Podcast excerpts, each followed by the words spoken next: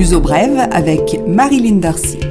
Bonjour, bienvenue dans une nouvelle édition de Luso Brève, les informations pour les francophones du Portugal et d'ailleurs. Le ministère public ouvre une enquête pour faire la lumière sur les incidents qui se sont produits au quartier Jamaïca de Seychelles le 20 janvier, puis dans la Baixa de Lisbonne le 21 janvier. Les premiers incidents ont éclaté dans le quartier défavorisé de Seychelles suite à une opération policière. La manifestation dans la capitale le lendemain avait pour but de protester contre la violence policière l'occasion des arrestations.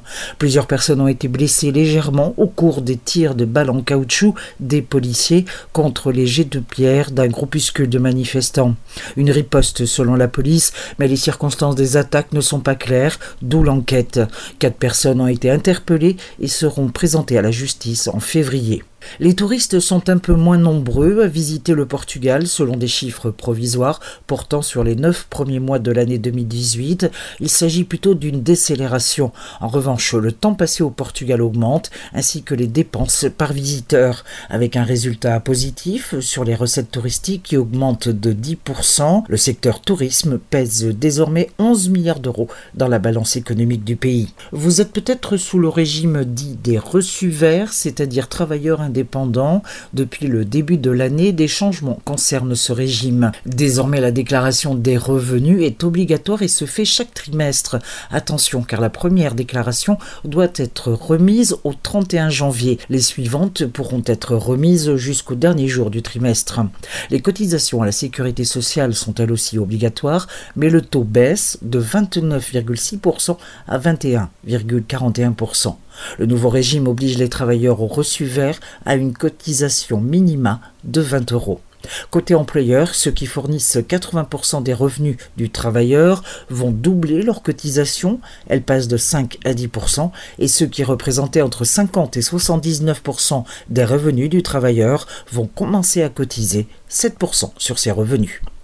La gare Santa Polonia à Lisbonne, bel édifice bleu pastel en bordure du Tage, côté est de la capitale, sera en partie transformé en hôtel 4 étoiles d'ici à 2021. L'appel d'offres a été remporté par le groupe Sonai par l'entremise de sa succursale House Ribera. Le futur hôtel qui représente 12 millions d'investissements sera idéalement placé près du terminal de croisière, mais aussi pour faire face au surcroît de visiteurs lors des événements exceptionnels comme le Web Summit.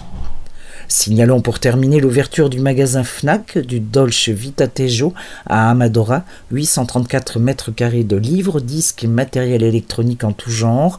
Il s'agit du huitième magasin FNAC du Grand Lisbonne, le 30e dans tout le Portugal.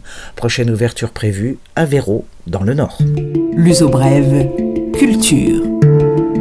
Les suggestions culturelles de Lusobrève. Après Porto, la brésilienne Gal Costa sera à Lisbonne pour un concert au Coliseu dos Recreios dans la Baixa. Elle vient présenter en solo Appel do Futuro, la peau du futur. La chanteuse s'est associée à des talents actuels de la musique brésilienne et pas seulement. Javan, Adriana Calcanhoto, Paulinho Mosca, pour ne citer que ceux-ci. L'album éponyme a été lancé en septembre dernier et c'est le 40e de Gal Costa.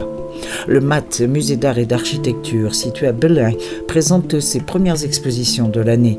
Au nombre de trois, une rétrospective de Carlos Bunga portant sur 15 ans de création de l'artiste, et le robot, 200 œuvres de design du Vitra Museum Design dans lesquelles interviennent des robots. Et enfin, Anathème de l'artiste Ana Santos qui se consacre en grande partie à la sculpture. Ana Santos fut révélation artistique en 2013. Une digression par Paris pour terminer avec cette exposition intervention de Bordalo 2. L'artiste de rue qui sculpte des animaux à partir de déchets a décidé d'intituler son exposition Accord de Paris pour bien montrer le lien avec ses préoccupations environnementales. Un total de 30 sculptures d'animaux en voie d'extinction montrées sur 700 mètres carrés dans le 13e arrondissement, 10-12 avenue de France. En 2017, Bordalo 2 s'était taillé un franc succès ici à Lisbonne avec Atero, 27 000 visiteurs pour admirer des sculptures étranges et qui ne laissent personne indifférent. L'Ouzo Brève est maintenant terminé, je vous retrouve la semaine prochaine.